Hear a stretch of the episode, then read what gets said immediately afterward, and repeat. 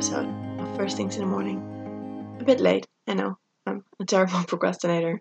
There's not much else I can say. Um, I don't even have an excuse. Let's dive right into the episode, which is going to be another entry into the Go Down in History series. To bring some structure into this subjectless podcast, we have different series going, so everyone knows what kind of content an episode will have. To learn more about the different series, check the podcast description. Go Down in History is, obviously, about history, and for today's episode we are going back almost one hundred years, to nineteen twenty, while my roommate upstairs walks very loudly. Thank you, roommate. Okay, she stopped. Um, my history teacher used to say that people will look back upon our current time as a time of terrorism and environmentalism. With the development of automatic weapons, it is very easy to do some great damage. But as we already learned from the Emma Goldman episode, that doesn't mean that terrorist attacks weren't a thing in the early twentieth century.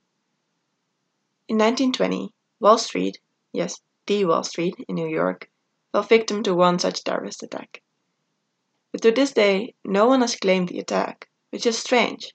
If you don't claim a terrorist attack, it won't do anything for your cause. Um, either you want to create change or fear, and if no one knows who did it, they aren't going to be scared of you. So not claiming a terrorist attack seems to go against everything a terrorist attack is for. Today we are going to take a look at what exactly happened, and the theories of who did it. Up until now, we've kept everything pretty factual, but I think it's fun to just go over some of the speculations as well, and maybe see what we think is the most likely scenario. Let's set the scene. It's September sixteenth, nineteen twenty. The corner of Wall and Broad Street, the home of the headquarters of J P Morgan and Co., is buzzing with activity. Morgan Junior is a banker, and his company was the biggest in the post-World War One uh, corporate finance world. The bank had a lot of critics, because not only did they finance most of the First World War, they also made a lot of money off it. During the World War, Morgan and Co. had made loans of five hundred million U S D to Russia and twelve million to France and the U K. Then in the post-war world, the bank managed Germany's reparation payments, as determined in the Treaty of Versailles. Most of the money that was loaned was spent on things like the iron industry for weapons. Thing was, Morgan owned most of the companies dealing in the important in wartime industries. So the loans he gave out would be spent on his companies, and then the loans would also have to be paid back with interest to him. And that wasn't the only way he made money off of the war, because the Allies, the U S government, the U K, et cetera, needed money for ammunition and weaponry. They started selling all the stocks they held in American companies to make money, which Morgan and Co. quickly all bought. They now owned an absurd amount of the entire U S market, which always is a good idea. And critics weren't a fan of this strategy, because making money off the war isn't exactly a moral thing to do, especially not in the eyes of the anti-capitalists, who will come back later, so remember all of this. Across the street from Morgan's was an essay office. For those who don't know what that is, like me, essay offices test the purity and test the worth of various precious metals. If you have some gold, for instance, and you want to know what its worth is, you'd go to an essay office. Another place where a lot of gold was going through would be next door, where the U S sub-treasury was located. Besides those, there were countless other important companies located on that block. Stockbrokers, bank clerks, and messengers were doing their day-to-day business, so no one really noticed the abandoned cart parked up on the side of the road. Until, just after the church had stopped ringing for noon, it exploded, with the force of a hundred pounds, which is fifty kilograms, of dynamite. The sound alone was deafening, and the blast took down everything around it, from people to windows. A streetcar a block over was blown off its wheels. People who were closer to the wagon went up in human-shaped fireballs. The horse who had drawn the cart, uh, well, he also very much didn't make it. His hooves were found streets over in all four directions. And according to the Smithsonian, uh, trigger warning because this is kind of disturbing, a woman's head was found stuck to the wall of a building, with the hat still on. And I know a person died, and that's terrible, but also, what kind of magic hat was that? Imagine having a head that comes off your body before your hat comes off your head. The streets were filled with smoke. A mushroom-shaped yellowish cloud of smoke rose to the height of about a hundred feet, thirty meters. The car did not only contain dynamite, it was also filled with five hundred pounds, about two hundred fifty kilograms, of sachets. Now, I had to look up what those are, but basically they are small iron cylinders that are used in construction. And as you might expect, they make pretty good shrapnel. People who didn't burn got caught in a rain of tiny pieces of blown apart metal. And then there was the glass. Pretty much every window in the nearby streets blew out, causing the people on the streets, as well as those inside the buildings, to be caught in cascading glass shards from everywhere. Considering all of that, it is surprising only about forty people died in and after the attack. But of course, there were hundreds of people who were injured. About two thousand police officers and Red Cross workers swarmed the scene to help survivors, and look for evidence and guard the scene. But cleanup efforts began pretty much instantly, and most of the debris was cleared away within twenty-four hours. As you can imagine, this might have cleaned up some very valuable evidence that we will now never know about. At first, people expected it to have been a bomb that was dropped from the sky, as that piece of strategy had just been introduced in the previous war, but it didn't take long to determine that the blast had come from the red, now horseless, guard. So who did it? Like I said, no one ever claimed the attack. But let's first take a look at the leads the police followed up on, uh, but that never led to any convictions. After realizing that sachets had been used to optimize the explosion for maximum damage, the police interviewed every sachet maker and dealer in the area. And they also visited about five hundred stables, looking for a place where this bomb could have been assembled.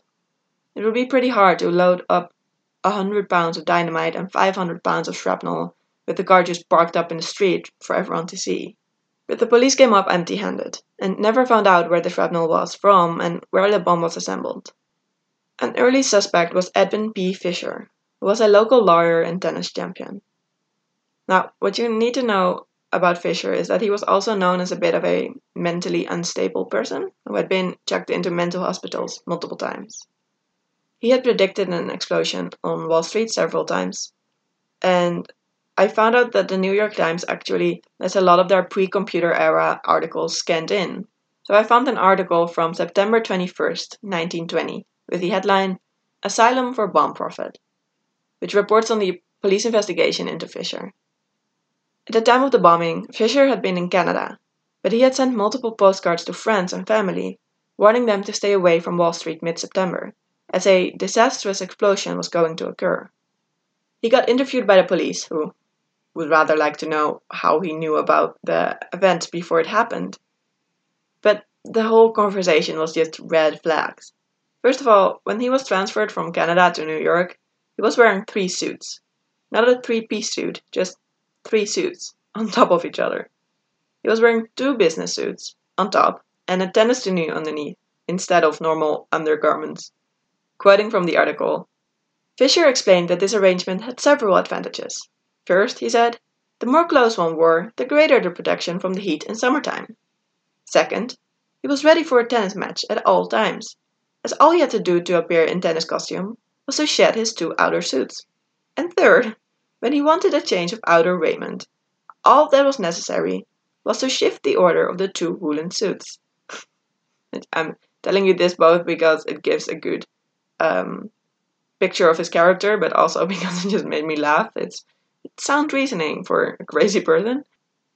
He also rambled through most of the interview, although sometimes he would suddenly talk in surprising clarity. The article states, after the police officials had failed to get anything definite out of Fisher, he was taken to the district attorney's office. In reply to a question by District Attorney Swan, he said, "I got it out of the air from God." If you can get information that way, why can't you find out who committed this crime? Asked Mister Swan. "Oh, I can't do that," replied Fisher quickly. "I can force a hunch. That will take time. It will have to come to me." It didn't take long for police to conclude that Fisher's prophecy was probably just coincidence. because he did not seem to have any real information or answers on the bombing. He was checked into a mental hospital again shortly after. There was one more lead, again in the form of a letter. It led to a group of suspects that the police was very willing to blame, one way or the other, and that group was the anti-capitalist anarchists and communists. On September seventeenth, one day after the bombing, postal workers found a stack of flyers. They had been dropped off in the financial district post boxes just minutes before the explosion. The flyer read, "Remember, we will not tolerate any longer. Free the political prisoners, or it will be sure death for all of you." It was signed by the American anarchist fighters. The letter had the same kind of vibe as the ones that had been circulated before a series of bomb attacks in several U S cities in the year before. Those bombs had been credited to a group that went by the name of Galleanists, which was a group of Italian anti-government anarchists led by the fierce Luigi Galleani. He was not only a great speaker, but also somewhat of a wizard with explosives. Galleani had been deported the previous year, but the Wall Street bomb had a lot in common with Galleani's bombs, which also used to contain uh, makeshift shrapnel. But Galleani had been deported back to Italy, along with many of his comrades, such as Peter Angelo, another anarchist, who had been most likely involved with the bombings in nineteen ninety as well.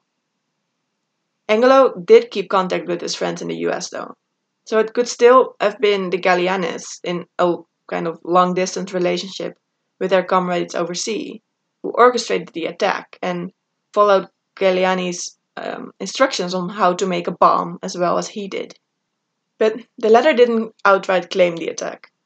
Still, the authorities tried to find the printer who had made the flyer, investigating every printer up and down the East Coast. But they did not have any success. So there went the biggest leads the police had, without anything coming from it. After that, there were no more leads, but the police were very ready to blame the bombings on the Reds. I would like to point out that the first Red Scare was going on around this time, meaning that everyone was super scared of the lefties of the extreme kind. And this was a view that was very much pushed by the government as well. But to be fair, as we discovered in the Emma Goldman episode, uh, some of the extreme left-wing people were to be feared in that time. And if I was an angry communist, or, well, if I was an angry communist with bad intentions, the absolute center of capitalism that is Wall Street would be a good target. Besides, this group had been blamed in most cases justifiably so, for dozens of bombings in the past twenty years. So it isn't an insane thing to assume that they did this bombing as well. But why did they never claim it?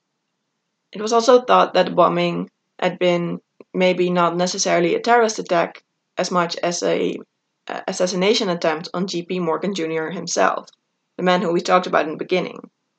In the eyes of any self-respecting pro-violence communist, he would probably be the first one you would want to get rid of. He had made a lot of money on one of the worst wars the world had seen up until that point. But Morgan wasn't in town the day of the incident. Hell, he wasn't even on the continent. He was on one of his frequent trips to Europe. So either the terrorists were stupid and they didn't check his schedule, or he wasn't the target. Although it is worth mentioning that among the victims were Morgan Junior's son and his chief clerk, William Joyce, who were both very important people to Morgan. The last theory was that the sub-treasury was the target. Allegedly, about nine hundred million U S dollars in gold bars was being moved from that location that day. And that's an insane amount of gold, even when you account for inflation. But as far as sources state, the gold was never touched or attempted to be taken in the chaos that followed the explosion. So either the gold wasn't the target either, or the heist had failed terribly. In the end, it's most logical to assume that it was just a symbolic attack on capitalism by anarchists or communists. Although to this day, it has never been proven, and no real new leads have surfaced in the years after the attack.